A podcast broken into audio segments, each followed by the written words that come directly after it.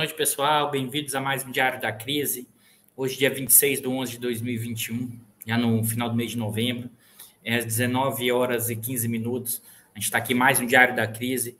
Vamos discutir a economia política da Petrobras, tá? Mas antes disso, o pessoal está chegando, a gente vai dando boa noite tradicional, como a gente sempre faz.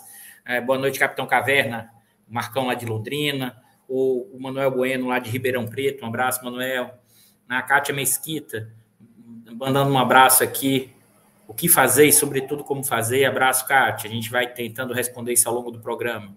O Carlos Barros, Mesquita aqui, boa noite a todos e todas. Enquanto o pessoal está chegando, a Cláudia está sempre aqui com a gente, boa noite, boa noite, Bicalho. Bicalho vai aparecer, o Bicalho vai voltar no dia 17 de dezembro, que a gente vai fazer o balanço do ano o, e a perspectivas para o ano que vem. Então, no dia 17 de dezembro, o Bicalho já está escalado, tá, pessoal? Ele não vai fugir, não. Um abraço, Ricardo, lá do litoral sul de São Paulo, Peruíbe, um abraço. A Rosa Maria, boa noite, boa noite, Rosa. Vamos, enquanto o pessoal está chegando, a gente vai dando boa noite. O Yannick está sempre aqui também com a gente, dando uma boa noite a todos. O Vinícius, participe pela primeira vez ao vivo, mas acompanho desde 2015, Jacareí e São Paulo. Beleza, Vinícius? Grande abraço, hein? Vamos aí no ao vivo. É, o Jackson Oliveira, dando boa noite também. O Vladimir Coutinho, de Paulínia, é, petroleiro de São Paulo, o Luiz Lins dando boa noite também. A gente vai aqui aos pouquinhos dando boa noite, o Denis, um abraço, boa noite, Denis. O Eduardo Toledo, né, de Guararema, um abraço, Eduardo, meu xará. É, o Matheus Rodrigues dando boa noite também de Ribeirão Preto. É, enquanto o pessoal está chegando, a gente vai dando boa noite. Para a gente discutir o nosso tema, a gente fazer uma conversa, aula aqui, para entender os mecanismos e as operacionalizações do que a gente está vendo hoje no, na questão da Petrobras. Né? Um abraço, Matheus. O Matheus está aí na área. O Abel Jesus também dando boa noite aqui do Rio de Janeiro. O Carlos já está fazendo pergunta. Existe real possibilidade de referendo revogatório? Calma, Carlos. Vamos primeiro apresentar a discussão, depois a gente pode voltar nesse ponto. Né? Ah, o Heraldo está sempre aqui com a gente, dando um parabéns pelo programa. A Márcia, que é petroleira aposentada do Rio de Janeiro. Um abraço, Márcia. Prazer estar aqui é, nessa com você aí ao vivo assistindo a gente. E, e a ideia hoje, né, eu queria ressaltar, é que a gente vai fazer hoje uma discussão, uma conversa-aula primeiro. Antes de entender o que é que está acontecendo, né, é, com atuais números da Petrobras, com os dados, quem ganha e quem perde, acho que aqui a gente vai primeiro descrever um pouco as características do setor antes da gente compreender o que está acontecendo desde a descoberta do pré-sal, né? Uma, uma, verdadeira economia política, ou seja, uma disputa para ver quem se apropria da renda petroleira. Né?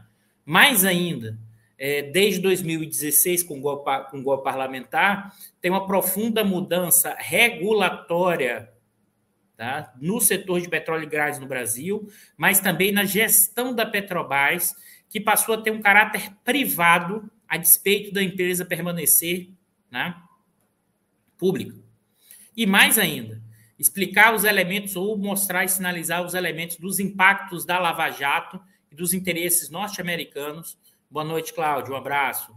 Cláudio lá de Sergipe. É, os interesses norte-americanos associados à questão do petróleo, e não só norte-americanos, mas é, de outros países, mas sobretudo norte-americano, na questão da exploração do pré-sal. E mais ainda, quem ganha e quem perde com hoje, sem dúvida nenhuma, a extrema bonança da renda petrolífera fruto do pré-sal. Então, acho que esse é o, é o, é o, diário da crise de hoje. Hoje a gente vai reforçar a discussão é, da questão do petróleo. O Anderson já está aqui chegando, falando, acabou de cair o preço do petróleo. É, é, é isso, Anderson. O preço do petróleo sobe e cai muito. Isso tem muita volatilidade mas a gente vai mostrar como. Eu costumo dizer o seguinte: o preço do bicalho, que se eu estiver falando besteira, me corrija. O pessoal da economia da energia estuda e tenta fazer previsão do preço do petróleo há mais de 50 anos e, e quase ninguém consegue encontrar as variáveis. É como se fosse um macroeconomista tentando estimar a taxa de câmbio no final do ano, no início de janeiro. Eles conseguem acertar faltando 15 dias para o final do ano. Então, assim, a taxa de câmbio, como o preço do petróleo, é, é, são variáveis para mostrar a, vamos dizer assim, o quanto os economistas têm enorme dificuldade de realizar previsões, mas vendem previsões como se fossem verdades absolutas. Então, aqui eu estou fazendo a provocação, inclusive, com meus coleguinhas. Tá? É, mas antes da gente começar nessa discussão, né, vamos discutir primeiro o que é definido como a renda do petróleo e a questão primeiro do petróleo, inclusive. O petróleo, deixa eu, deixa eu compartilhar aqui com vocês, né, em tela. Vamos lá. Deixa eu ver se eu peguei a apresentação correta. Tá aqui, vamos lá. Acho que está tudo ok, né? Acho que vocês devem estar me vendo aí. É, vamos lá. A questão toda, a indústria do petróleo, tá?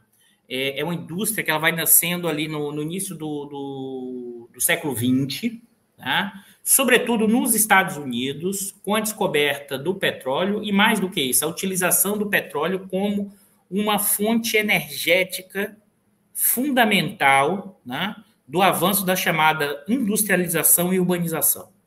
A, a, toda a discussão ali da indústria do petróleo, inclusive, que nasce nos Estados Unidos e nasce de forma fragmentada, ou seja, era um, é como se fosse a corrida ao ouro né, norte-americana lá no século XIX, virou a corrida ao ouro negro para quem descobria postos de petróleo. Então, você, você ia comprando terras, é, para ver se descobria é, petróleo. Tá? Ou seja, ainda era uma produção em pequena escala, né? mas ao mesmo tempo, no, a exploração e produção era em pequena escala, mas o refino e a distribuição começou a, a um processo de concentração e centralização. Né? É a partir dali que nasce o processo de formação das grandes empresas, o, o Rothschilds e outros, né? na questão da indústria do petróleo, aconselho a quem tem interesse a ler o Daniel Yerg, né? Tem um livro que discute é, essa trajetória da formação da indústria do petróleo. Né? E essa indústria do petróleo, quais são os quatro eixos fundamentais? Primeiro, né, é a industrialização e urbanização por meio generalizado do uso dos motores.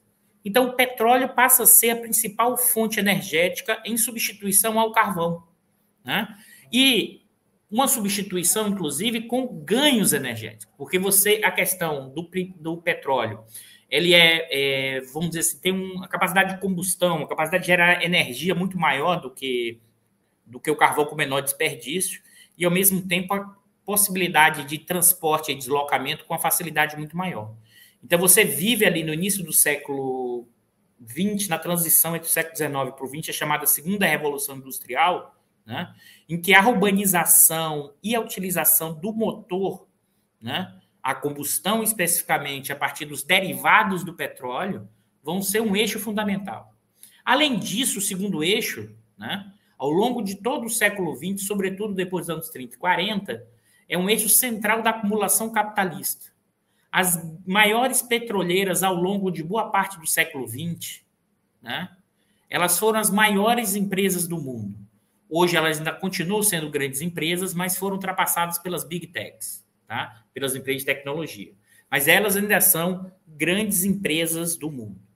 Além disso, e aqui acho que é o ponto fundamental, que as pessoas esquecem, ou os neoclássicos fingem que, que é diferente, ou até gente da Petrobras, o petróleo não é uma simples commodity. Ela é uma mercadoria especial que afeta as estratégias nacionais porque diz respeito à questão da segurança energética e à discussão sobre nacionalismo energético. A segurança energética é o seguinte, pessoal: a segurança do abastecimento. A segurança no sentido do abastecimento dos derivados, né? no espaço territorial, porque você pode, inclusive, é, essa dificuldade do abastecimento pode gerar um completo colapso, uma completa dificuldade, que seja de deslocamento, que seja como fonte de energia primária. A questão da segurança energética como elemento da política energética passou a ser um elemento fundamental e a questão do petróleo, né? do petróleo e dos seus derivados como elemento central. A Petrobras, inclusive, nasce nesse contexto. A Petrobras nasce nos anos 50, né, numa grande disputa interna, que a questão toda passava pela segurança energética dos derivados. Não por acaso, a Petrobras, que naquele momento a produção de petróleo no Brasil era mínima, né? só em campos de terra, mas uma escala muito pequena. Ela vai ser uma empresa estatal, sobretudo a partir da construção das refinarias, como elemento da garantia da segurança energética a partir da distribuição né, do acesso aos derivados ao maior contingente. Por quê? Porque isso é um elemento fundamental da industrialização e da urbanização. Além disso, que é o quarto eixo, né, é indispensável para o movimento militar no deslocamento de tropas.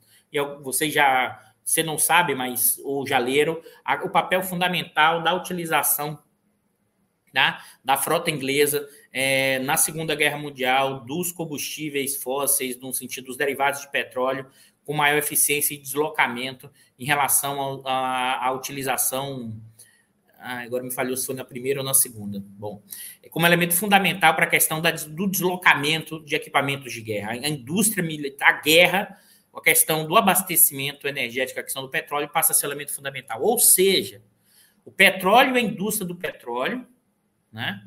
Teve um papel central, deixa eu parar um pouquinho e voltar para vocês. Teve um papel central ao longo do século XX e ainda tem um papel relevante né, na configuração atual. Então, acho que esse é, é, é um elemento importante nesse primeiro momento para a gente entender o que está em jogo nesse, nesse processo. Além disso, vocês também sabem, isso é importante, o chamado ouro negro é também marcado por é, profundas disputas geopolíticas pelo controle das reservas guerras, disputas, não por acaso, e uma disputa, inclusive, entre quem detém as reservas, quem extrai as, a, o petróleo e quem se apropria da maior parte da renda petrolífera. No fundo, além da questão da segurança energética, é a disputa por quem se apropria pela maior fatia de renda. No início dos anos 30, 40, tá? até, 40, até 40 mais ou menos, a maioria das reservas elas estavam concentradas aonde? Nos Estados Unidos, e com o esgotamento dessas reservas, tá? E as descobertas das grandes reservas dos anos 40 e 50, sobretudo no Oriente Médio, na Arábia Saudita, você tem uma mudança né, das principais fontes de reservas no que agora é, passaram a ter o maior controle né, dos estados nacionais. Eu vou mostrar também aqui esse outro gráfico que é bem interessante, é, que eu trouxe para vocês. Vou voltar aqui. Acompanhem isso aqui. O cartel de Ankara, que é exatamente onde vai se formar as sete irmãs, que não existe mais, porque as empresas se reconfiguraram. Toda a discussão da concentração e a capacidade dessas empresas privadas, europeias e norte-americanas, na negociação com agora os países né, produtores de petróleo. Então, com renegociações de contratos, né, e a questão toda é que a partir dos anos 50 e 60, né, sobretudo aqui nos anos é, 40 e 50, os países produtores passaram a questionar os contratos de exploração de petróleo estabelecidos, né, é, entre governos anteriores e as empresas petroleiras internacionais. Essa discussão passa, no, e aí tem a ver com o quê? Pela disputa da renda petrolífera. Se a maior parte da renda vai ficar nos países que possuem as reservas, ou vai ficar com os países, as empresas dos países que estão explorando essa reserva de petróleo. Né? Observe que, inclusive, a partir da subida do preço do petróleo, a partir da década de 70, chamada crise dos anos 70, dos choques de petróleo, primeiro em 73, depois em 79, aumenta mais ainda a disputa pela renda do petróleo, porque aumenta a renda do petróleo. Né? É, é, esse é um cenário em que esses grandes picos, depois quedas, é isso que a gente estava comentando, e o Ricardo também já conversou muito com isso, a dificuldade enorme de você prever uma trajetória ao longo do tempo de estimar os preços do petróleo, com uma forte elevação a partir de 2001, uma queda a partir de 15 e uma volta da recuperação, aqui não tem um dado mais recente, mas já está nesse patamar aqui mais ou menos onde está o pontinho vermelho, né? Próximo aqui dos 73 dólares, 74, eu não sei agora o preço de hoje, né? Agora, o que, que eu acho que é importante compreender é que tem uma disputa entre países detentores das reservas e as empresas transnacionais que exploram essas reservas. Isso vai evocar o chamado conceito de nacionalismo energético. Isso lá nos anos 50, né? Isso, em certa medida, voltou parcialmente nos anos 2000, com o aumento do preço do petróleo e de recursos naturais, com algumas mudanças regulatórias, sobretudo nos países da América Latina. Né? Qual a ideia do nacionalismo energético? O conceito em que os recursos naturais no solo ou no mar são, da, são propriedade da nação e não de uma empresa ou indivíduo. Aquilo como o Berkovitch apresentou para a gente, que está inclusive na Constituição, sobre uh, a propriedade da, das reservas e do próprio petróleo está na mão da União e pelo uma adaptação que fizeram quando sai do, do, do, é, do solo passaria a ser propriedade das empresas exploradoras. Nesta visão, os recursos naturais são patrimônio nacional e, consequentemente, devem ser usados para benefício da nação e não para ganhos privados. É, deixa eu voltar aqui de novo para vocês, porque eu vou apresentando e voltando. Né? Eu acho que esse é o elemento importante para a gente começar a avançar nessa discussão. Tá? E que, deixa eu organizar aqui. Então vamos lá, vamos seguindo. Vamos seguindo um pouco nessa conversa aula. Se alguém tiver alguma dúvida, pode perguntar no chat, tá? A gente vai meio trocando aqui. Eduardo, eu não entendi. Eu paro e volto de novo. Vamos fazer hoje um pouco uma conversa aula nessa primeira parte para a gente poder avançar é, em questões que eu acho importante para discutir os dados da Petrobras hoje, tá? E a questão do pré-sal também. Vamos lá.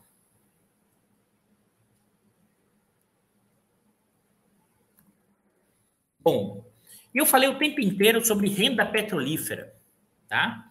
Aí você vai dizer, Eduardo, o que é renda petrolífera? A renda petrolífera é o lucro? É o excedente econômico? Né? Excedente econômico? Não. Né? Na verdade, a renda petrolífera ela está associada a uma ideia da renda da terra. Um economista chamado David Ricardo que vai desenvolver essa ideia, mas eu vou tentar explicar né? e que está associado de uma forma simples aqui. É que determinadas terras né, têm um, uma produtividade melhor, tem diferentes custos de produção. Como assim? Uma terra mais fértil, se eu plantar uma determinada quantidade, eu consigo produzir mais. Uma terra menos fértil, né, eu tenho que fazer o quê? Jogar adubos corretivos para gerar uma produção igual ou menor do que a anterior. Isso significa diferentes custos de produção e diferentes níveis de produtividade da terra. Isso vale também, isso é central para todo é, tipo de atividade extrativista. Né? Deixa eu explicar isso aqui, que eu acho que é, isso aqui é bem fundamental. Deixa eu voltar aqui na. Olhando na tela, mas na verdade para vocês, tá? É, qual é o ponto fundamental? Então, por exemplo, o extrativismo, cada mina, cada jazida tem uma produtividade diferente. E mais ainda, às vezes eu vou explorar numa jazida e não tem petróleo nenhum, é o chamado poço seco. Ou seja, eu coloquei o dinheiro ali, naquela, naquele poço, e não gerou nada. Então não gerou receita, eu perdi dinheiro. Né? Então você tem poço seco, você pode ter, como a gente vai ver aqui, é... ai, Libra não, é, a gente vai ter aqui, deixa eu só olhar aqui rapidinho, é, um comentário aqui que é o seguinte: a gente tem, por exemplo, no caso, né, Búzios, né? O campo de Búzios hoje é um dos mais produtivos do pré-sal e a expectativa é que em 2026 ele represente 33, ele gere 33% de todo o petróleo produzido no Brasil. A gente chama isso de um supercampo. É evidente né? que a receita desse campo, os custos de produção são muito mais baixos né? do que, por exemplo, um campo de exploração de petróleo em terra. Né? Então, observe, isso aqui é fundamental. É a mesma coisa, é uma mina de carvão. Eu posso ter uma mina que seja mais produtiva, eu posso ter uma mina que tenha uma produtividade mais baixa. Tudo que está associado ao extrativismo, né? eu vou ter o quê? Custos de produção diferente. Eu tenho uma renda da terra diferente. E isso está associado ao quê? Vamos lá, vamos voltar para a telinha.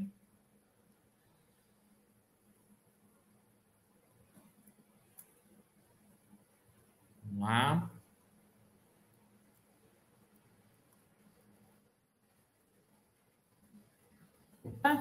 Isso está associado à renda de posição, a renda, rendas econômicas ou diferenciais, diferentes custos de produção. Né? Eduardo, dá o um exemplo. Qual é o custo? Qual é o custo mais baixo de produção de petróleo no mundo hoje? São campos da Arábia Saudita. Qual é a região hoje com menor custo médio de exploração? Águas profundas do pré-sal. Para quem não sabe, né? É, inclusive, os custos de extração, e não só o break-even, que são todos os custos de produção e também de produção, no caso do setor de petróleo, é, caiu recentemente no último ano. Tem caído, inclusive. Tá? Não tem caído em geral, mas no caso do pré-sal, a queda tem sido ainda maior. O que significa dizer o seguinte: campos mais produtivos renda maior. Campos menos produtivos, renda menor. Ou seja, a terra, o tipo de campo, a unidade, o, o, o tipo de projeto naquele território vão gerar taxas de lucro, taxa de retorno maiores ou menores, a depender do que daquele tipo de renda da terra, diferenciais produtivos. Então, isso está associado à renda de posição, localização, renda de qualidade, por exemplo, qualidade do petróleo, Vou alertar, tá, pessoal? Tem muita gente falando coisas do, do pré-sal que era discussão dos anos 2000. O petróleo do pré-sal não é pesado, é considerado médio, né? Então, o óleo pesado era o óleo da bacia de Campos. Então, tem muita gente repetindo coisa que aconteceu nos anos 2000 que é muito diferente hoje no setor. Renda de qualidade associada ao quê? A qualidade do petróleo, ao tipo de petróleo, né? Que a gente chama na linguagem técnica o, o API do petróleo, né? É, e as rendas tecnológicas. Aqui eu acho isso, esse gráfico é fundamental e eu vou eu, para entender a discussão da renda do petróleo. Tá? Eu vou aqui bem devagarzinho para a gente entender essa discussão. Vamos pensar o seguinte, pessoal: receita bruta. Né? A receita bruta é o que? Ah, a fonte é o livro do Tomasquinho do Helder Pinto Júnior, tá? que faz é do, de 2011, que faz essa discussão sobre renda do petróleo e modelos regulatórios. Esse gráfico aqui eu acho que é bem importante. Primeiro, receita menos custo é igual a quê? Excedente econômico. Né? Excedente econômico. Alguns vão chamar de lucro, mas é excedente econômico. Vamos supor o seguinte: essa renda do petróleo aqui, essa receita bruta é que preço vezes quantidade. Mas vamos trabalhar aqui com a ideia de uma renda por, uni, por barril unitário. Então, receita bruta vai ser o quê? O preço do petróleo. Né? O preço do petróleo. E quais são os custos? O custo de operações, o custo de desenvolvimento, o custo exploratório, o custo de abandono. Esses custos aqui são o custo de extração, os principais, custo de extração, custo de depreciação, né? e depressão, que, que isso aí está embutido o custo exploratório e, e os custos do desenvolvimento, né? e as chamadas participações governamentais, que são os royalties, os impostos pagos pela, utilizar, pela exploração do petróleo. Além dos custos operacionais né? e outros custos. Então, isso incorpora o quê? Os custos, os custos de produção. E qual é a diferença do setor petróleo em relação a outros setores? A questão toda é que, em relação a outros setores, né, dado a renda da terra e os diferenciais dos custos de produção, né, o excedente econômico é maior, porque ele mais do que cobre a renda do capital, que é o custo de oportunidade do capital. Aqui é quanto a empresa paga de juros e quanto o proprietário recebe um juro sobre capital próprio. Ou seja, a renda do petróleo é uma renda extraordinária a mais que cobre mais do que a remuneração do capital. É aqui a enorme disputa. Isso aqui né, geram guerras, disputas, espionagens. Por quê? Porque esse montante aqui é enorme. A renda do petróleo, ainda mundialmente, é uma enorme renda disputada a tapa, a ferro e fogo, a guerra, a disputa e a espionagem, a derrubar governos, a revoluções. Basta olhar os anos 70, basta olhar o que a gente viu mais recentemente no caso brasileiro.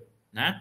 E esse excedente econômico é dividido entre parcela do governo e parcela da empresa. É nessa disputa aqui, né, dessa renda do petróleo, da remuneração do capital e da renda do petróleo, em que se dão os grandes embates, né? a gente chama isso economia política da renda, que eu estou chamando aqui da renda petrolífera, é o seguinte: é, quais são os atores que disputam essa renda e quais são os instrumentos da disputa dessa renda.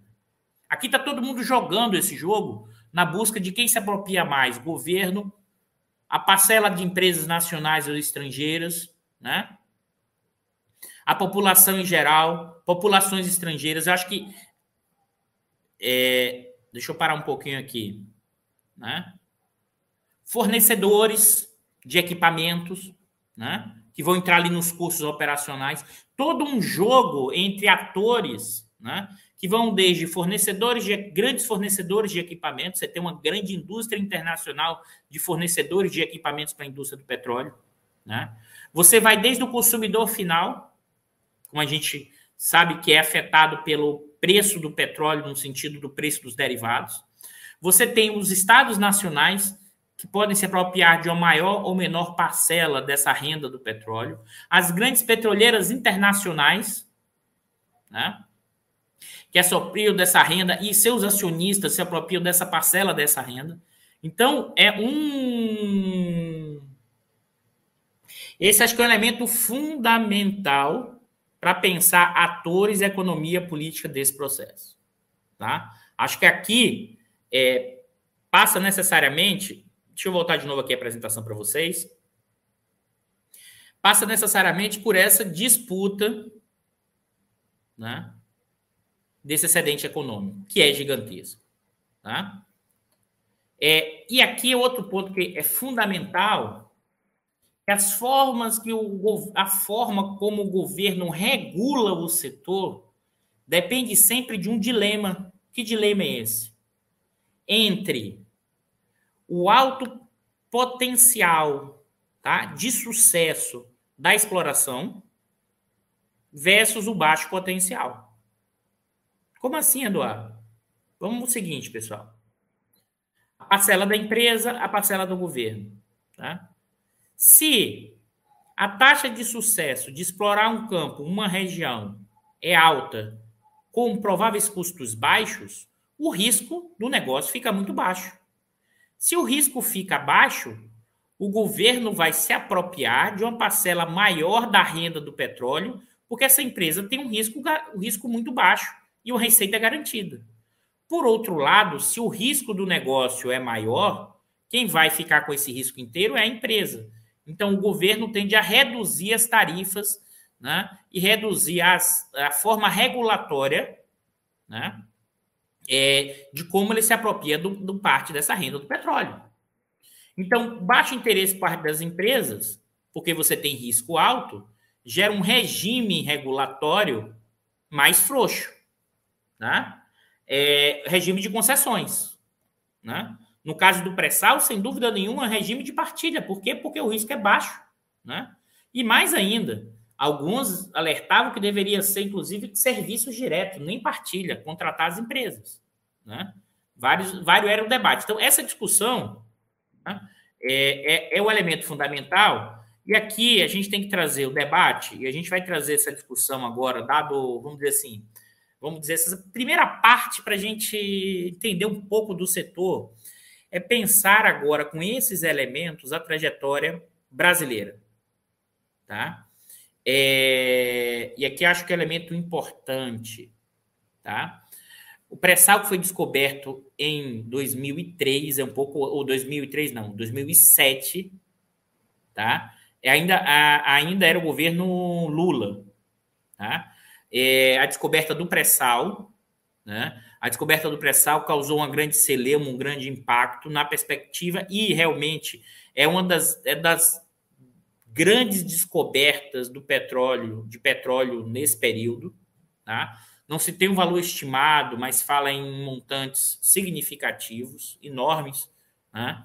E a discussão toda era o seguinte: dado a descoberta dessa nova fronteira, e aqui eu queria. Aqui é importante, tá, pessoal?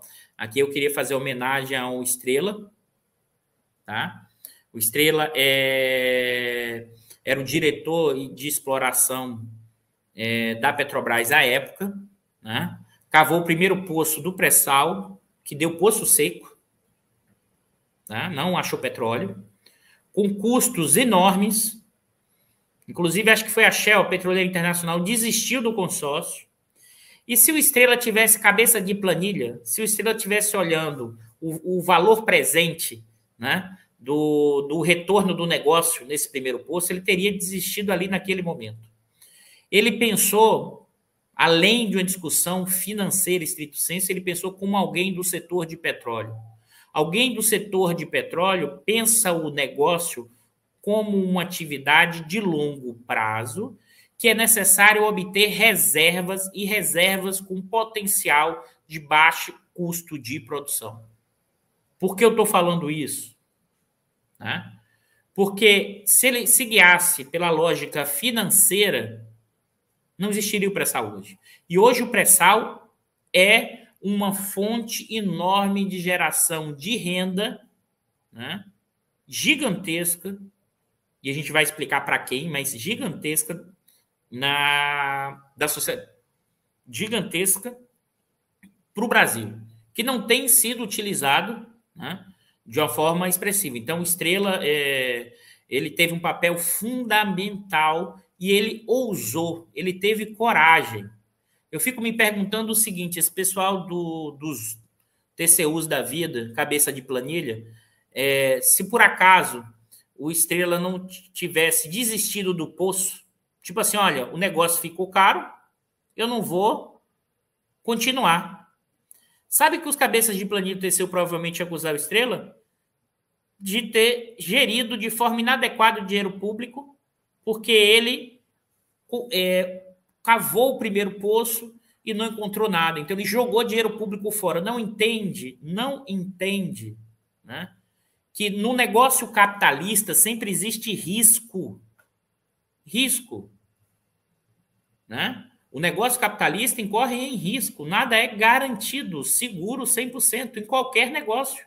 Em qualquer negócio né? em qualquer negócio. E o Estrela arriscou porque ele pensou além de um valor presente de um fluxo de caixa. E sempre lembrando, né, pessoal? Porque todos esses valores presentes de fluxo de caixa são feitos com estimativas do preço futuro do petróleo em 3, 4, 5 anos. Já falei para vocês, a estimativa do preço do petróleo é muito difícil acertar, porque tem um componente estratégico, tem um componente geopolítico fundamental. Ao ponto, vou fazer um parêntese aqui, que nessa semana a gente vê uma coisa meio inusitada. China e Estados Unidos, nesse ponto, se aliaram para pressionar a OPEP e a Rússia para aumentar o nível de produção de petróleo para reduzir o preço do petróleo. A gente fez, né, Bicalho, o, o Conversa do Mundo Contemporâneo sobre inflação global, assistam lá, é o Conversas do Mundo Contemporâneo, a questão da inflação global. Um elemento fundamental da inflação é o preço o aumento do preço da energia, sobretudo do petróleo. Observe o ponto que chegou China e, China e Estados Unidos, desafetos permanentes, né, estão pressionando e pressionaram né, para que aumente a oferta é, de, de petróleo para reduzir preço, para isso não afetar custos. Né? Agora, vamos voltar aqui que eu acho que é o elemento fundamental. Né? Ainda bem que o Estrela não se preocupou com os usos da vida ou com as cabeças de planilha desse tipo de avaliação e arriscou. Isso permitiu né, a exploração do segundo poço e a descoberta do pré-sal. Isso transformou profundamente, isso criou uma profunda discussão que sim, à época era importante, qual modo de regulação deve ser adotado para a exploração do pré-sal. E mais ainda, garantiu a Petrobras como operadora única. Né? Uma operadora única. Acho que esse é o elemento fundamental. Né? é, que, é, como operadora única, e que, na verdade, a partir dessas mudanças regulatórias, é, sobretudo com a implementação da, da partilha, em 2013, né, vai ter o primeiro leilão do pré-sal, que é o leilão de Libra. Tá? Pra, só para vocês terem ideia, tá? Uma discussão. O, as empresas norte-americanas boicotaram o leilão de Libra porque acharam que a exigência de conteúdo nacional era muito grande. Né? Era muito grande. Então, é... sabe qual era a exigência, pessoal? 55%. Tinha gente aqui reclamando que era pouco. Né? Mas as empresas petroleiras internacionais, e por que isso? Porque na hora que você estabelece o conteúdo nacional maior, né, isso vai aumentar os custos de produção, porque a indústria nacional está fornecendo inicialmente, ela ainda está crescendo. Isso vai aumentar os custos de produção e vai reduzir a renda do petróleo para as empresas exploradoras, mas com o objetivo de estimular o quê? A indústria nacional. Gerar emprego e renda nacional com fornecedores de máquinas, equipamentos e serviços para a exploração de petróleo. Né? Eu queria chamar atenção, porque esse é um debate que eu queria reforçar aqui, que é o seguinte: eu vou trazer, não sei se toda a discussão eu vou trazer, vou compartilhar com vocês aqui. É interessante porque quem vai fazer essa matéria é o Glenn, mas o Glenn na Globo, no Fantástico. Né? Deixa eu colocar essa matéria aqui, que saiu no Fantástico, tá? Vamos lá. Isso é a matéria é, de 2 de 9 de 2013, né? logo após o Fantástico mostrar que a Dilma estava sendo espionada e também a Petrobras estava sendo espionada. Diz a matéria.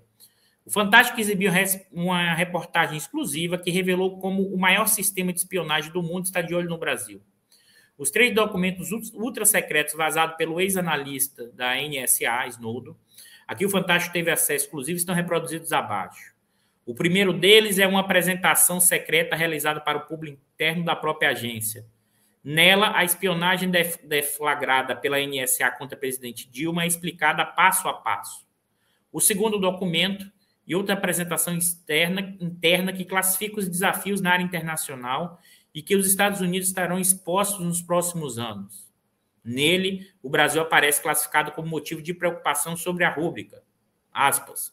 Amigos, inimigos ou problema. E no terceiro, aparece o comunicado interno trocado entre, departa entre departamentos de agência. Nele, o interesse comercial da espionagem feita pelo NSA contra o Brasil fica claro. Eu quero pegar aqui o terceiro documento, né? Deixa eu pegar o terceiro documento, né?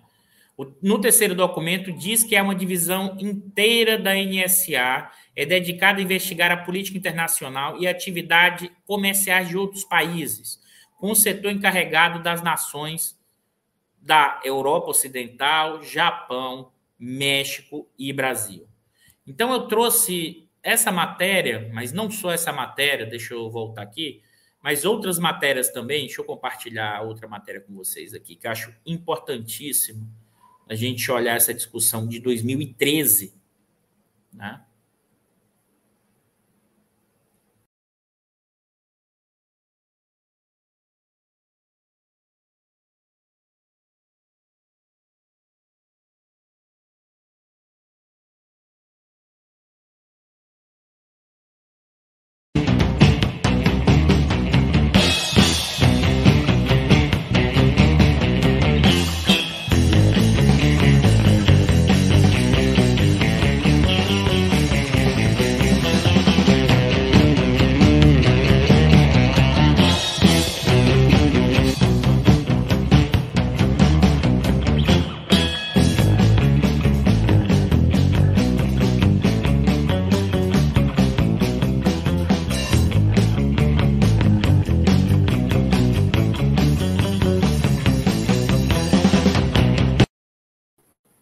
Pois é, pessoal, eu fui colocar aqui o, a matéria, eu me derrubei, não, não foi não foi NSA, não, foi eu que me derrubei mesmo, tá, pessoal? Deixa eu voltar aqui, não foi boicote, não, foi a falta de gerenciamento aqui da, da...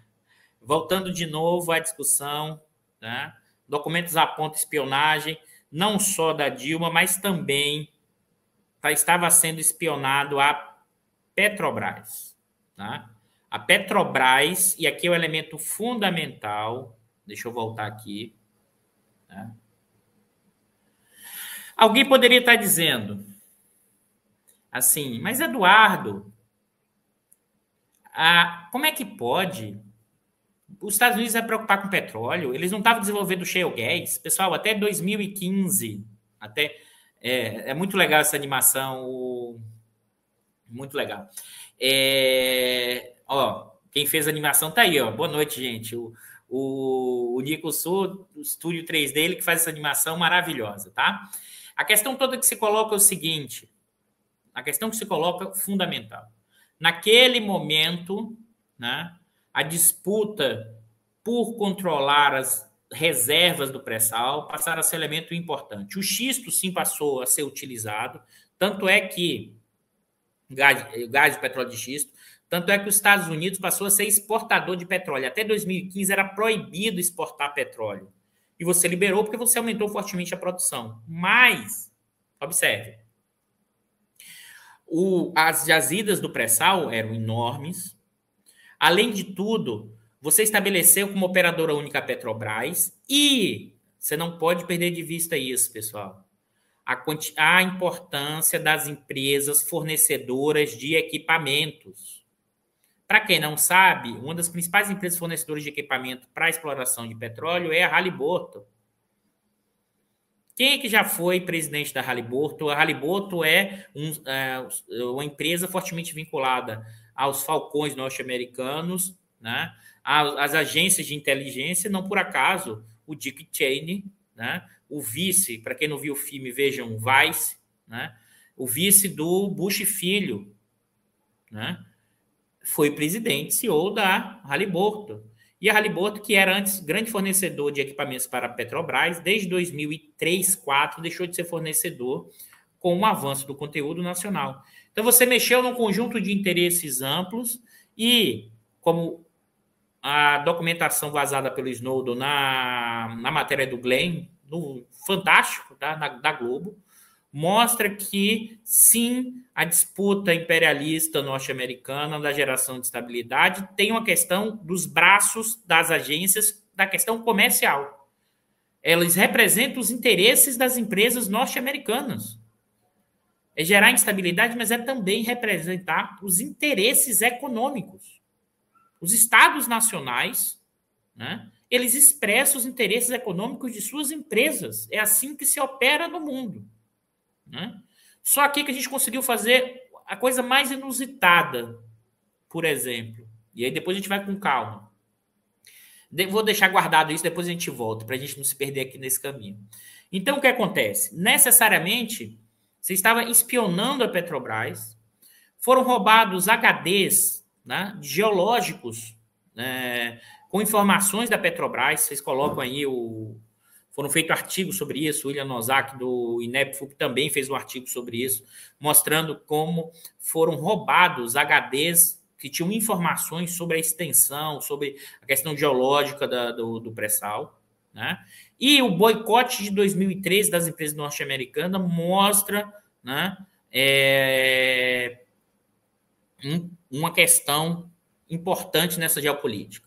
Eu não tenho dúvida nenhuma que eu, eu vou ressaltar isso, pessoal é evidente que os ventos norte-americanos operaram para gerar instabilidade. E é um conjunto de elementos, é um, é um redemoinho perfeito. Né? Porque, na verdade, você tem interesses econômicos com a exploração do pré-sal, você tem interesses geopolíticos com a aproximação do Brasil com os BRICS, né? você tem é, nesse, é, negociação do Brasil com o Irã, né? Então, você, na verdade, os Estados Unidos operou sim, não tenho dúvida nenhuma. O Departamento de Justiça norte-americano passou informações sobre à Petrobras antes de acordos ou convênios que provavelmente foram obtidos por espionagem. As trocas de informações foram obtidas por espionagem internacional. Aí você poderia dizer, Eduardo, então todo o movimento foi, a, foi por causa do petróleo? Foi também por causa do petróleo. E se vocês observarem, né, logo após o golpe parlamentar, as, os primeiros movimentos que o Temer fez foi mudar profundamente a regulação do setor recebeu o dirigente do, do IBP, recebeu, e aí o The Guardian, né? O, acho que foi o The Guardian, se não me falha a memória, né? descobriu que o chanceler é, inglês do, do, Reino Unido veio ao Brasil para defender os interesses da ABP nas negociações, fazendo lobby direto com o governo brasileiro. Né? É, o que acontece? Logo em 2017, uma profunda mudança regulatória do setor. Qual era o argumento? Olha, olha para você ver qual era o argumento. Olha, o pré-sal não é tão produtivo, não é tão rentável assim a esse nível de preço. Então nós precisamos atrair o capital estrangeiro, nós precisamos explorar rápido o pré-sal, porque essa riqueza vai desaparecer rápido o valor dela. E para isso o que é que nós temos que fazer? Primeiro, a Petrobras não pode ser mais operadora única. Então, você quebra com isso, que é a lei do Serra, para quem também não sabe do PSDB, em documentos da Wikileaks, que mostra conversas do Serra com é, representantes internacionais na questão das petroleiras internacionais no Brasil. Tá? Além disso, eu queria reforçar aqui, tá? a Petrobras deixa de ser operadora única. A outra mudança regulatória é que você reduz o conteúdo nacional. Se Libra, o primeiro leilão do pré-sal, o conteúdo nacional é de 55%, o conteúdo nacional dos leilões que vão se seguir do pré-sal depois de 2016, 17, que é o leilão, é em torno de 35, 37,5%. Caiu a obrigatoriedade mínima do conteúdo nacional. E a coisa mais esdrúxula do mundo, porque eu não vi nenhum neoclássico reclamando, nenhum liberal, nenhum anarcocapitalista reclamando de uma coisa que é esdrúxula. O Brasil subsidiou a importação de máquinas e equipamentos das empresas Petrobras e das empresas internacionais. Como assim, Eduardo? O Repetro. O que é o Repetro? É um subsídio é um rebatimento. As empresas pagam menos imposto de renda e outros tributos. As empresas é, do setor de exploração e produção de petróleo, Petrobras e outras, né? Quando elas importam máquinas e equipamentos, importam, gerando renda e emprego no exterior. Eu não lembro de ninguém pro mercado reclamando disso. O pessoal reclama de subsídio para a indústria nacional mas você subsidiou ou a Petrobras ou empresas transnacionais para importar máquinas e equipamentos. Né? Não vi nenhuma grita, não vi nenhuma grita. Né? É, isso, isso é muito cara de pau mesmo. E eu me lembro a época, antes de sair todas essas regulamentações e mudanças, o editorial do jornal o Globo dizendo que assim, o ouro negro micou. O não vale nada. É muito pouco. Quando saem as mudanças regulatórias, na mesma semana, o editorial do Jornal Globo diz o ouro negro voltou. É impressionante a cara de pau. Isso é cara de pau na defesa dos interesses das grandes petroleiras. Né? Na abertura de mercado. Observe que, por incrível que pareça, esse é o mesmo debate dos anos 50. Os editoriais dos grandes jornalões à época diziam que a Petrobras não podia ser estatal, que não existia petróleo no Brasil e que você tinha que fazer abertura representando os interesses naquela época das sete irmãs, das petroleiras internacionais. Porque qual é a ideia por trás disso? Nós não temos capacidade tecnológica ou financeira né, para desenvolver a exploração de petróleo no Brasil. Então temos que fazer o quê? Ceder para o estrangeiro. Olha, é um complexo de vira-lata impressionante. Lá e mais ainda agora, né, como esses segmentos da sociedade, né, é, da classe média alta brasileira, dos segmentos dominantes brasileiros, operam, mas isso é como instrumento de legitimidade do que eu vou mostrar para vocês agora. Quem ganha e quem perde com esse jogo. Então, aqui acho que mapeando esse processo é o seguinte: sim, né? Teve um papel importante a questão norte-americana para a questão do golpe, para a questão do petróleo, mas ele não pode ser visto como fator gerador. Ele é o vento, ele é o gatilho, ele é o impulsionador. Mas muita gente, parte dessa burguesia nacional, está ganhando com o golpe, operou também um golpe. Né? Vai além de uma discussão da cena política, vai além da discussão que é só do imperialismo. Esse imperialismo conseguiu ter essa força e essa estabilidade porque a burguesia nacional, o sistema judiciário é, e instrumentos da Lava Jato e o sistema político, naquele momento, queriam fazer uma mudança de regime e se apropriar de determinadas riquezas. O lobby comeu solto, isso que está falando é o The Guardian, não sou eu. Pega qualquer matéria aí, em 2017, a questão das mudanças regulatórias do setor de petróleo e gás no Brasil foram mudanças marcadas por lobbies, marcadas por interesses, e com qual argumento? Tem que explorar o petróleo rápido e o pré-sal é pouco rentável a esse nível de preço. Então vamos o quê? Abrir o mercado para a concorrência, a famosa concorrência, aquela concorrência que parece todo mundo ganha igual, aquela concorrência que parece a feira livre, aquela concorrência que nem regulação nesse caso tem. A ideia é que, mais ainda, você estimula a concorrência dando subsídio para a importação de máquinas e equipamentos isso é, isso é assim, é um negócio surreal, né? Surreal, né? Mas isso era o quê? Ó, oh, o mercado vai aumentar a competitividade, vai aumentar é, a, a, exploração do, do produção de petróleo vai gerar maior riqueza para o conjunto da nação. Né? Então, é, a questão toda que se coloca, tá? É evidente, e eu queria reforçar isso, o petróleo tem um peso importante no golpe, o, a questão dos ventos que formaram o redemoinho, mas esse redemoinho foi alimentado por elementos internos, por burguesia, por sistema partidário, por judiciário, e o mecanismo da Lava Jato foi o elemento impulsionador desse processo a partir dos ventos de fora. Esse é o jogo para a gente entender. Então, sim, sim, né? É... um elemento importante né? é a questão do petróleo. E as mudanças regulatórias mostram isso. Mas se já não fosse pouco, não mudou apenas profundamente a questão regulatória do setor de petróleo e gás. Mudou-se profundamente a estratégia de gestão da Petrobras a estratégia de gestão da Petrobras. Né? Aqui, você utilizou três mitos, né? né? É, é, mitos na discussão da Petrobras. Primeiro, que a Petrobras estava quebrada. Pelo amor de Deus. Né? A Petrobras, se você olha a geração de caixa da Petrobras, mesmo em 2014, 15, né? é enorme. Se você compara as taxas de lucro das empresas da Petrobras com as empresas outras petroleiras em 14 e 15 é parecido. E por quê?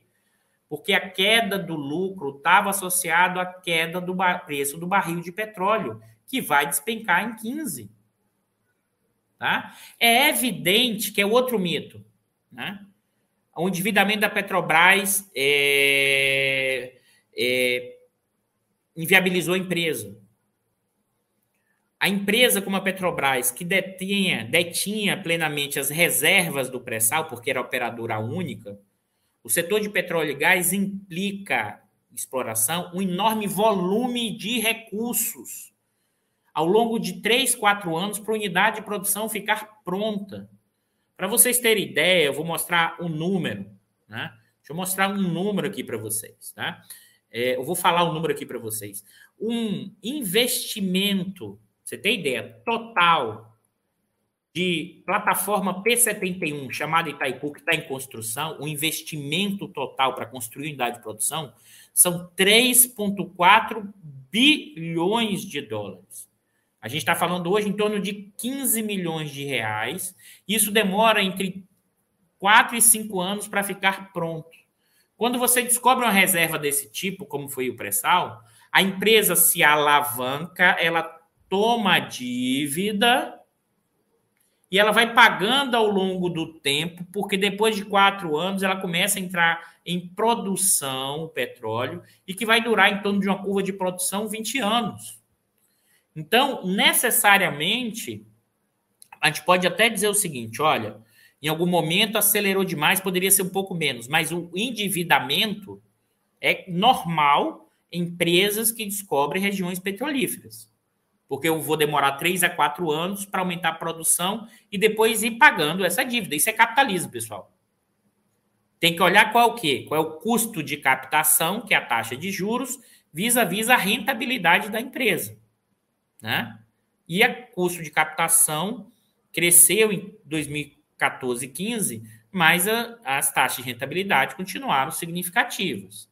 O outro mito, né? primeiro, mito da Petrobras é, você tinha uma crise financeira estrutural, você tinha desafio financeiro, sim, de curto prazo, e tinha que desacelerar um pouco o investimento, mas não na proporção como foi feita. O segundo mito é que a Petrobras, né, é, a corrupção quebrou a Petrobras. Esse é o segundo mito. E o terceiro mito, né, que a Petrobras deveria se especializar que a Petrobras, quando ela fez o processo de integração produtiva, integração horizontal, do poço ao poste, observe, não é do poço ao posto, não, é o poste mesmo, com produção de energia elétrica, né?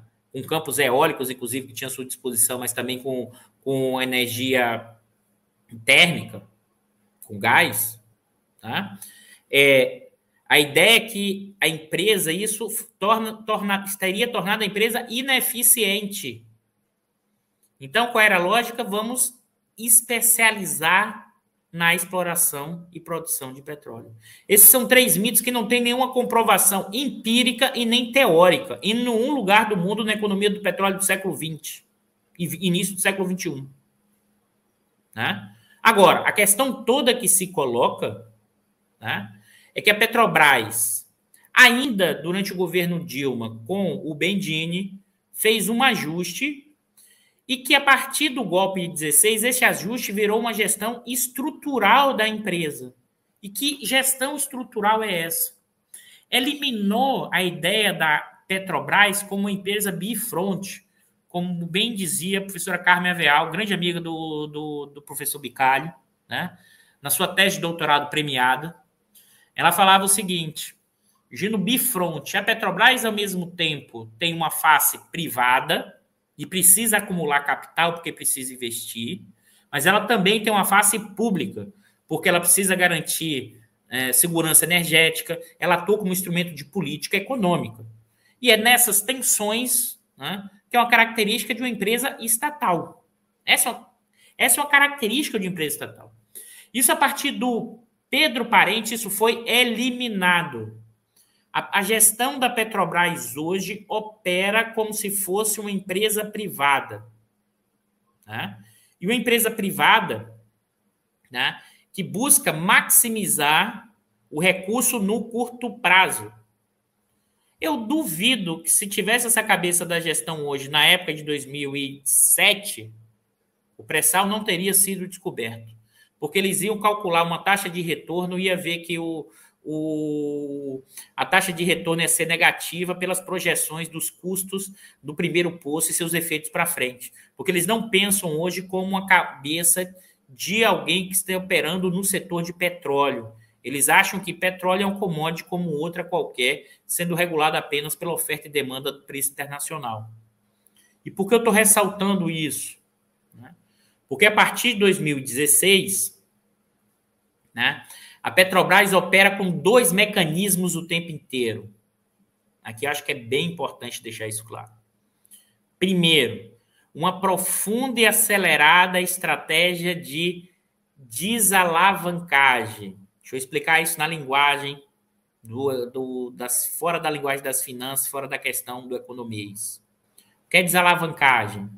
A Petrobras passou a pagar a dívida de forma adiantada. Dívida que é, vencia em 10, 15 anos, ela passou a pagar antes. Né? Com qual argumento? Isso é reduzir o custo de captação dos novos empréstimos. Isso reduziu um pouco, mas num volume muito menor do que o esperado. E por quê? Muito menor do que o esperado. Aí a gestão da Petrobras esquece de, esquece, porque na verdade sabe mais do que eu sobre isso. O risco da empresa depende do risco país. Não tem como você descolar do risco empresarial do risco país. E o risco país se deteriorou a partir de 2014, 15, 16 continua com risco alto. Então, a Petrobras não consegue ter um risco empresa alto no risco país. Logo, o custo de captação caiu, mas não caiu nessa proporção tão grande. Demais, pessoal. Você não precisaria desalavancar tão rápido. O próprio movimento daqui para frente, do que está acontecendo, da geração de receita do pré-sal, da aumento da produção, você ia gradualmente pagando essas dívidas e desalavancando. Mas por que você obrigou essa desalavancagem rápida? Porque isso só seria possível com a venda de ativos. O parente, numa fala dele, diz assim: qual, alguém perguntou para ele qual o parâmetro da, que você, qual é a métrica que vocês estabeleceram para desalavancagem? Ele falou: não, eu, eu que estabeleci a desalavancagem o máximo possível. Da cabeça dele estabeleceu isso. Está na entrevista que ele deu à época que, que significa o que isso? Você necessariamente empurrou a empresa para vender ativos dos mais diversos. Menos rentáveis, mas também rentáveis.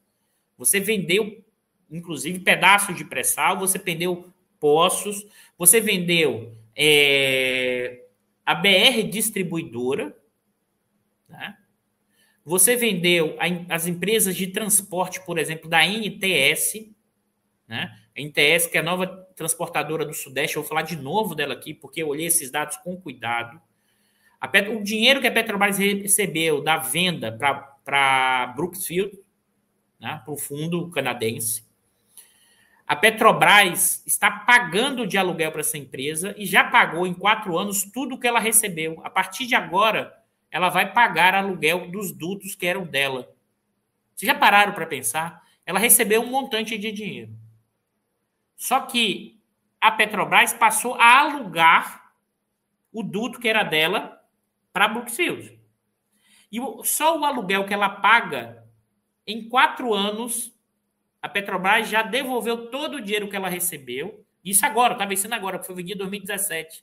A partir de agora, a Petrobras vai pagar o aluguel ad infinito, 10, 15, 20 anos, e o dinheiro que ela recebeu pela venda do ativo, ela já pagou todo o aluguel. É, é, é impressionante como se fosse o seguinte. Vou fazer uma analogia aqui. Vocês vão, vocês venderam uma casa, tá? A casa custou 100 mil, tá? Para uma, uma pessoa. Você recebeu esses 100 mil e passou a pagar aluguel e você passou a morar na mesma casa que você vendeu, pagando aluguel. Esses 100 mil que você recebeu, em quatro anos, você devolveu todo no aluguel que pagou. Então, em, em, em cada ano, você, você pagou de aluguel 25 mil. Depois dos quatro anos, você devolveu todo o dinheiro. E a partir daí, você vai pagar os 25 mil por ano. Eu não conheço nenhum negócio no capitalismo tão rentável como esse. A Brooksfield agradece. Né? Isso o TCU não olhou. Isso o TCU não olha. Por que será?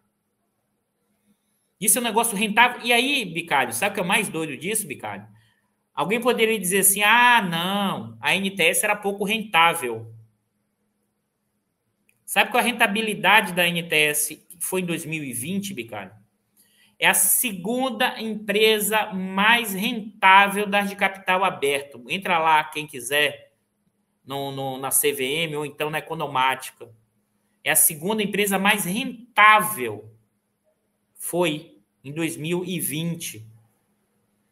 Ou seja, você vendeu um ativo que era mais rentável do que a própria rentabilidade da Petrobras, com o argumento que você estava desfazendo de ativos pouco rentáveis.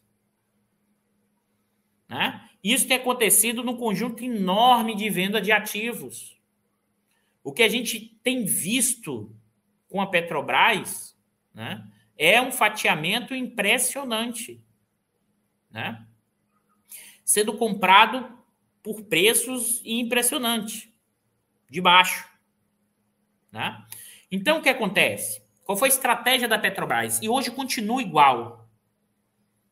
Vamos é, adiantar dívida, pagar dívida adiantado, rápido, rápido, rápido, rápido, rápido, rápido. Né? Para isso, eu preciso. O que, é que ela teve que fazer? Dois elementos. Primeiro, reduzir o investimento.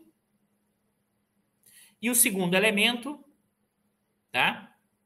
É vender ativos. Então, vende os ativos, tá? E reduz o investimento. Porque, para vocês entenderem, pessoal, é fácil. A Petrobras entra caixa operacional.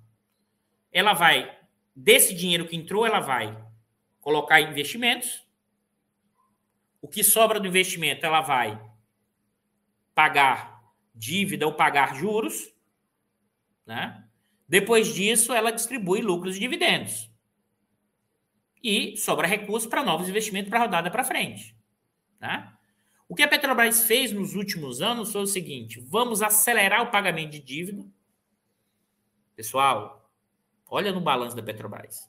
Às vezes, porque dívida é recompra de títulos, às vezes a Petrobras chegou a pagar por trimestre 2 bilhões de ágil para comprar a dívida, para pagar antes. Ela não precisaria comprar antes, mas ela pagou 2 bilhões de ágil. Você vai olhar na rubrica lá, entre no site da Petrobras, tem lá assim, ágil por recompra de títulos. Era uma dívida que vencia lá na frente. Você recompra o título e ainda paga ágio de bilhão. Essa é a escala que a gente está falando. A questão toda que se coloca é o seguinte, tá? A Petrobras no terceiro trimestre, né, chegou à seguinte situação, tá? Nível de endividamento, a dívida da Petrobras chegou ao patamar de 60 bilhões de dólares. Tá? Não tem mais sentido econômico continuar o quê? Reduzindo esse endividamento. Não tem sentido econômico. Seria uma insanidade, porque, inclusive, a Petrobras está próximo dos indicadores. A questão toda é o seguinte: deixa eu mostrar esse dado para vocês aqui, que esses dados são muito impressionantes. Tá? A Petrobras, no terceiro, no acumulado, dado do balanço, deixa eu mostrar para vocês. Vamos lá. Balanço da Petrobras.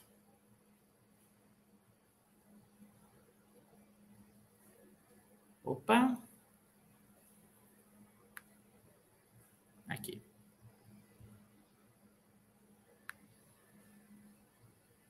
Deixa eu parar, porque acho que vai travar. Espera que eu vou voltar de novo aqui para vocês.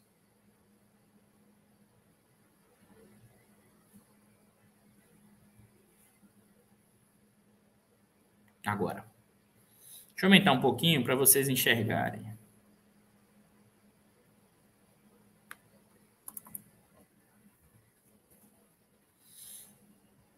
Petrobras, tá aqui, ó. Nos nove meses de 2021, a Petrobras gerou de caixa, tá? recurso gerado de caixa, em nove meses, 151 bilhões de reais. Tá? 151 bilhões. E ela pagou, né?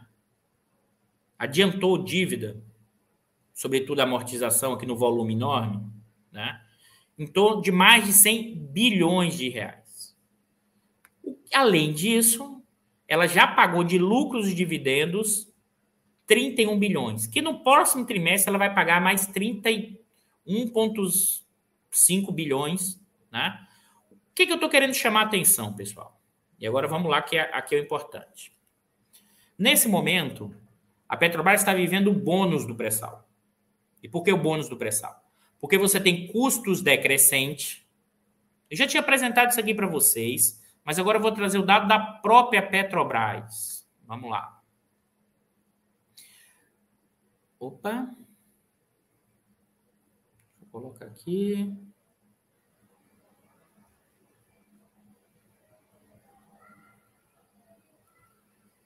Vamos lá.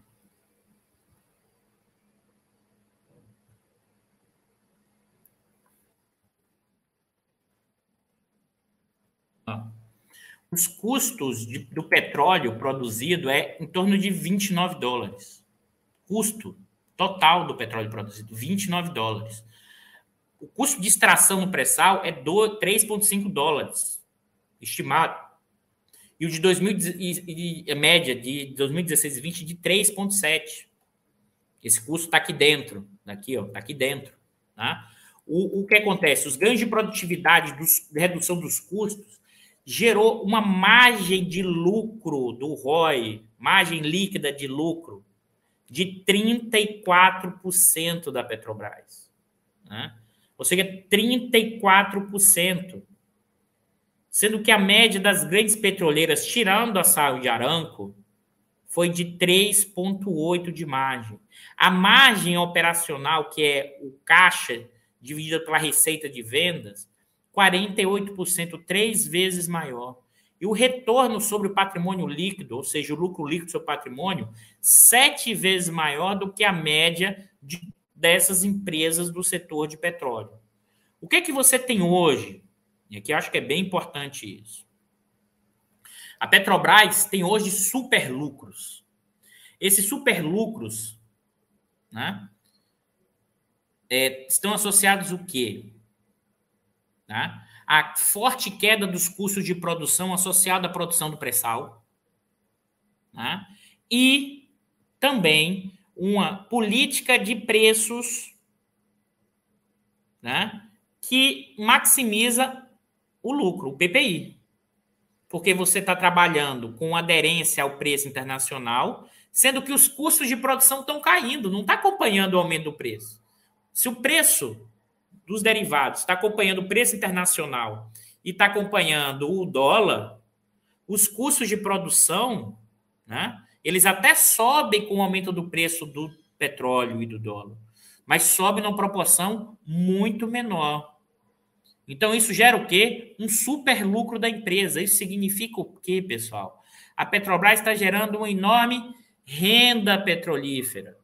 E quem é que ganha com isso? Acho que esse é o ponto fundamental.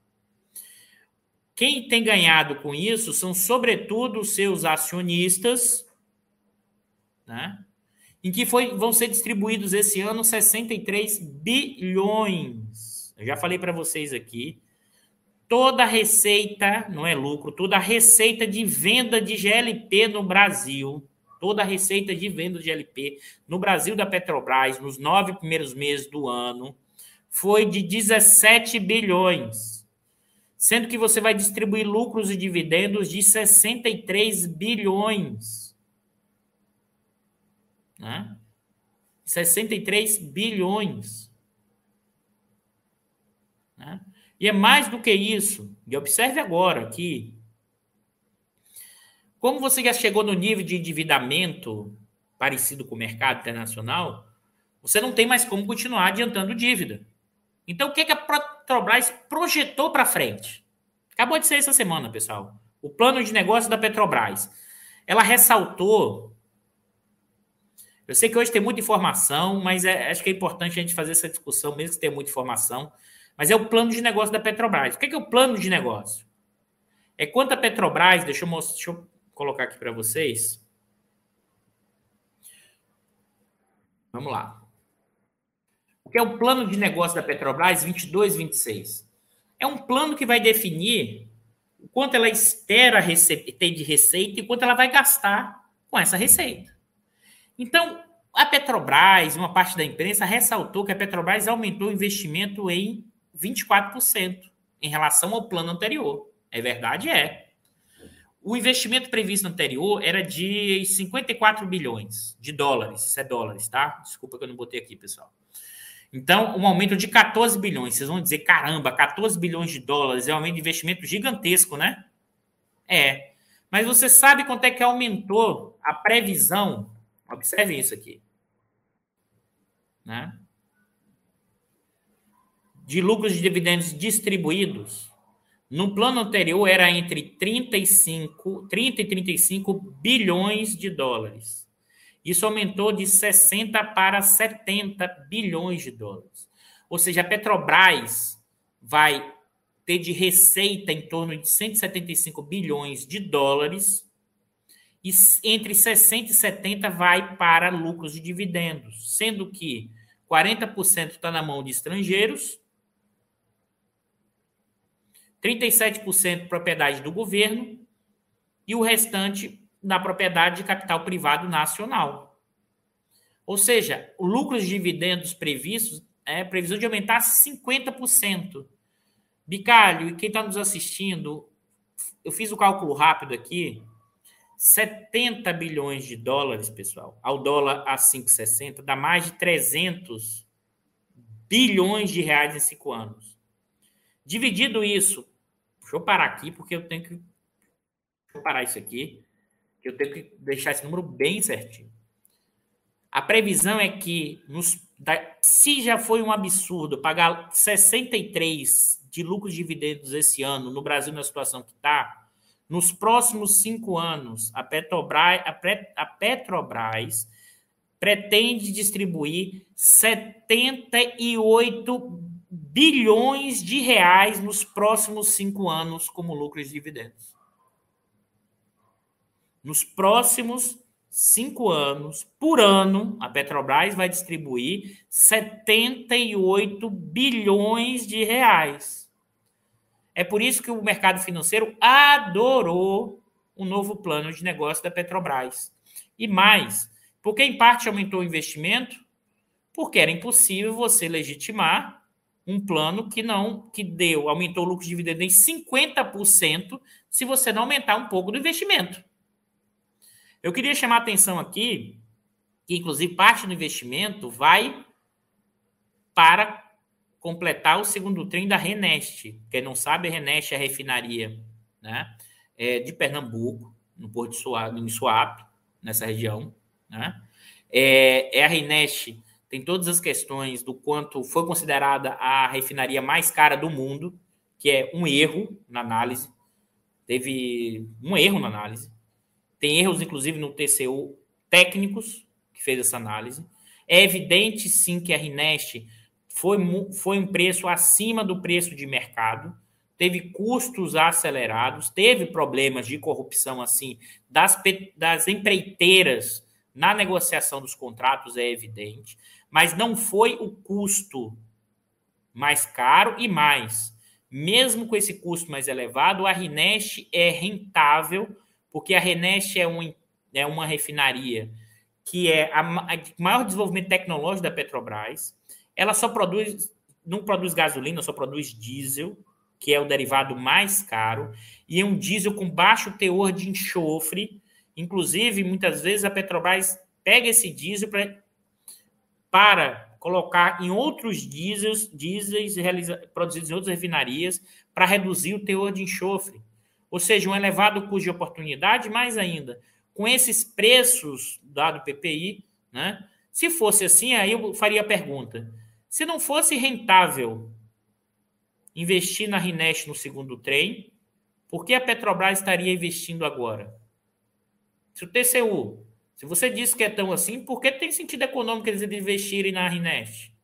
Será que a Rinest é realmente não rentável?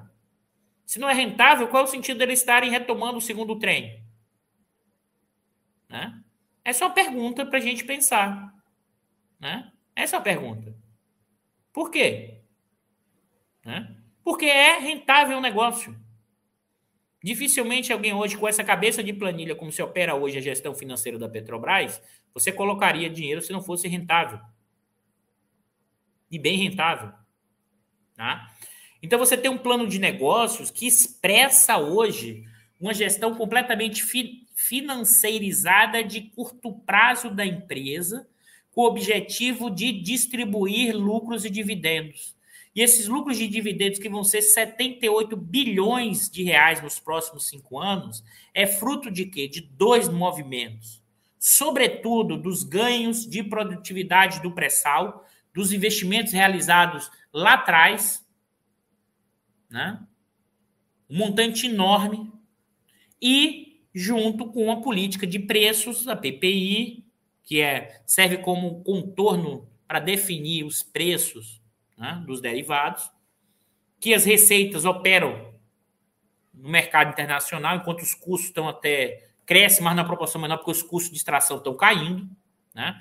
Então, isso gera uma massa de rede, vamos lá, de renda petrolífera, que seria fundamental para estimular a indústria nacional, com investimentos da Petrobras ou de outros segmentos, que seria importante para a questão da educação e de saúde, mas isso é hoje apropriado por acionistas e que dizem que eles estão investindo na empresa, sabe, Cário? Imagina, você compra papel no mercado secundário, você compra e vende papéis, isso é investimento? Não. Esse pessoal recebe esses 78 bilhões, vai fazer o quê? Comprar novos títulos. Vão comprar títulos do governo brasileiro, ou seja, é, vão operar no mercado financeiro. É, é por isso essa convergência que vai desde as petroleiras internacionais, acionistas, porque as petroleiras internacionais ganham dinheiro hoje porque eles estão exportando petróleo cru. Sabe, Bicalho, esse super lucro da Petrobras, né? Esse super lucro da Petrobras é ainda maior das empresas estrangeiras aqui que estão exportando petróleo. É ainda maior. Né? E é por isso que elas vão lutar constantemente para não seja criado o imposto sobre exportação de petróleo cru. Né? Para não reduzir a sua enorme margem. Né? Então a gente tem nesse contexto o seguinte: o que, é que a gente tem nesse contexto? O pré-sal, que criou as condições de forte ampliação da renda do petróleo no Brasil, que poderia ser utilizado como instrumento de desenvolvimento nacional ou de melhora das condições para a população, ela é hoje apropriada por uma pequena parcela da sociedade, os mais ricos, uma classe média e parte, inclusive, da alta gerência da Petrobras, que ganham bônus e comissões com essa lucratividade. E é por isso que eles vão operar maximizando o lucro o tempo inteiro, porque eles também são beneficiados desse processo. E eu não estou falando isso que é só a gerência da Petrobras, isso toda a teoria, toda a discussão hoje sobre o papel da gerência, né? sobre as decisões empresariais de estratégia e como seu, parte dos seus salários estão associados à rentabilidade e lucro, elas operam com essa maximização, independente se a empresa no longo prazo pode ter efeitos ou não. Então, isso é uma, um funcionamento, isso a gente chama da, da, fi, da gestão financeirizada da empresa, e que está associada a lucros de curto prazo, distribuindo para lucros e dividendos para acionistas, ganha alta gerência, perdem os trabalhadores, inclusive, se você olhar os trabalhadores em geral, né? É, na Petrobras perderam benefícios é, ao longo desses, do, da pandemia, sendo que a Petrobras continua altamente lucrativa. Né? Perde a sociedade brasileira, que a Petrobras deixa de investir, porque parte desses lucros de dividendos poderiam estar indo, por exemplo, né? Não tem falado tanto na discussão da transição, parte da Petrobras desse lucro de dividendo poderiam ir para investimento em energia eólica e solar da Petrobras, pensando como a renda do petróleo poderia ser utilizada como instrumento da transição energética brasileira. Pergunta se tem algum investimento, investimento em energia renovável na Petrobras. Não, pelo contrário, eles acabaram de vender um parque eólico. Né? Ou seja, não tem nenhuma estratégia né, de investimento. Eles criaram estratégia de descarbonização, que são os investimentos das refinarias, tá? Mas nenhum investimento em energia renovável, o que outras grandes petroleiras estão fazendo, pensando no longo prazo. A gente não. A gente prefere o quê? Distribuir lucros e dividendos. E mais, parte dessa renda do petróleo né, poderia estar indo para novos investimentos ou para subsidiar, sim, não a sociedade como um todo, mas derivados, sobretudo, para a população mais pobre. É, seria muito fácil né, um vale gás para metade da população brasileira mais pobre. O custo é baixíssimo disso, é muito baixo. Muito baixo. Mas isso não é feito por quê? Porque é a lógica da maximização. Ou seja, o que nós estamos vivendo no setor de petróleo, em certa medida, expressa o que a gente está vivendo no conjunto da sociedade. E aí eu quero reforçar isso. O Bolsonaro não é o culpado por que a gente está vivendo. Ele é infecção oportunista, apropriou de um corpo doente. O Bolsonaro não caiu porque ele está entregando, sim, para a burguesia nacional e estrangeira muita coisa. Né? Está entregando rentabilidade. Não é por acaso que o Bolsonaro tem melhores avaliações a partir de cinco salários mínimos. Sobretudo quando se declaram empresários. Os grandes empresários estão ganhando muito dinheiro. Essa burguesia brasileira ela é autoritária, antirreformista social e escravocrata. O lucro acima de todos. Acima de todos. Esse não é o lema do Bolsonaro, esse é o lema da burguesia brasileira e de seus representantes. É isso que está acontecendo com a Petrobras. Ao mesmo tempo, hoje, se você olha a Petrobras para frente, oportunidades enormes para alavancar investimento, geração de emprego e renda, porque os frutos do pré-sal estão aparecendo agora. Né? Mas, na verdade, o que é está acontecendo? Uma parte da sociedade brasileira, pequenos mais ricos, e uma parte estrangeira está se apropriando de forma acelerada dessa riqueza gerada no pré-sal. E sim, né, isso se conecta com o golpe, é evidente. O golpe é também isso. Não é só isso, mas é também isso. Dessas conexões externas, internas, né, em que esse redemoinho, né, que se formou, e o Brasil está na rua no meio desse redemoinho, dos ventos externos e suas conexões com Lava Jato, mas também foi alimentado pelos ventos de parte dessa burocracia estatal, da Lava Jato, ou também de gestores que têm cabeça dos anos 90 ou cabeça de planilha, que ganham com isso se beneficiam disso, mas, sobretudo, esse vento foi impulsionado e continua formando um redemoinho dessa burguesia brasileira. E seus despachantes, economistas neoliberais, despachantes dessa burguesia, que repetem essa discussão do que essa burguesia quer, e eles estão muito pouco preocupados com os destinos do país, com o destino da população mais pobre, usa uma retórica, ai, vamos melhorar a saúde, educação e fome, mas na hora H é o teto dos gastos, é a garantia da maximização dos lucros da Petrobras, é o meu pirão primeiro. Essa é a burguesia brasileira, ela que aumenta o redemoinho, e esse Brasil na rua, no meio desse redemoinho, é que eles conseguem, no meio dessa confusão, implementar e continuar no saque, na aceleração, porque a Petrobras, a gestão dela é privada, mas a Petrobras, ela continua sendo uma empresa geradora de riqueza gigantesca por causa do pré-sal. Né? E não por acaso, se eles puderem, eles vão privatizar, porque tem uma mina de dinheiro aí dentro. Eles não conseguem privatizar porque a burguesia brasileira não tem escala para comprar. Por isso que eles foram lá atrás dos petrodólares. É tipo assim, vamos achar o sócio num botim. Deixa os caras virem, a gente recebe a nossa comissão por entregar para os caras. Então, acho que essas questões são fundamentais para olhar a trajetória para frente, para olhar o diagnóstico e pensar a estratégia de mudança. E no caso da Petrobras hoje, tem uma margem de manobra gigantesca para girar na estratégia no sentido de mais investimento, mais emprego, mais renda e aproveitar as benesses. E mais ainda, investimento em refinaria, não é só o segundo trem, não. Tem que construir novas refinarias para nos tornarmos autônomos dos derivados, para conseguir, inclusive, reduzir os preços internos numa escala muito maior.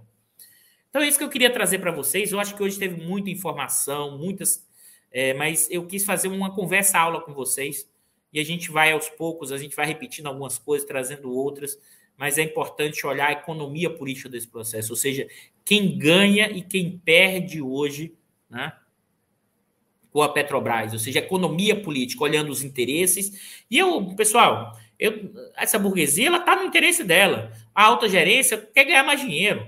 A questão toda é, no nosso campo progressista, a gente tem que entender esse jogo. E o lado de lá não vai negociar. Então, nós temos que ter ousadia para propor coisas, coragem e política no sentido do dissenso para a construção de novas trajetórias. Acho que isso é o recado que eu tinha que passar hoje no diário. tem que fazer agora o papel de youtuber, né? Se gostaram, marque o sininho, compartilhem é, o vídeo no, com seus amigos, no, no zap. Vamos fazer rodar as informações e vamos seguindo na interpretação do Brasil. A gente, é, o Bicalho que está aqui, mas dia 17 vai estar com a gente no último diário da crise do ano, do ano, fazendo um diagnóstico e a prospecção para frente. Mas é isso, pessoal. Forte abraço e, e bom final de semana. Abraço, pessoal.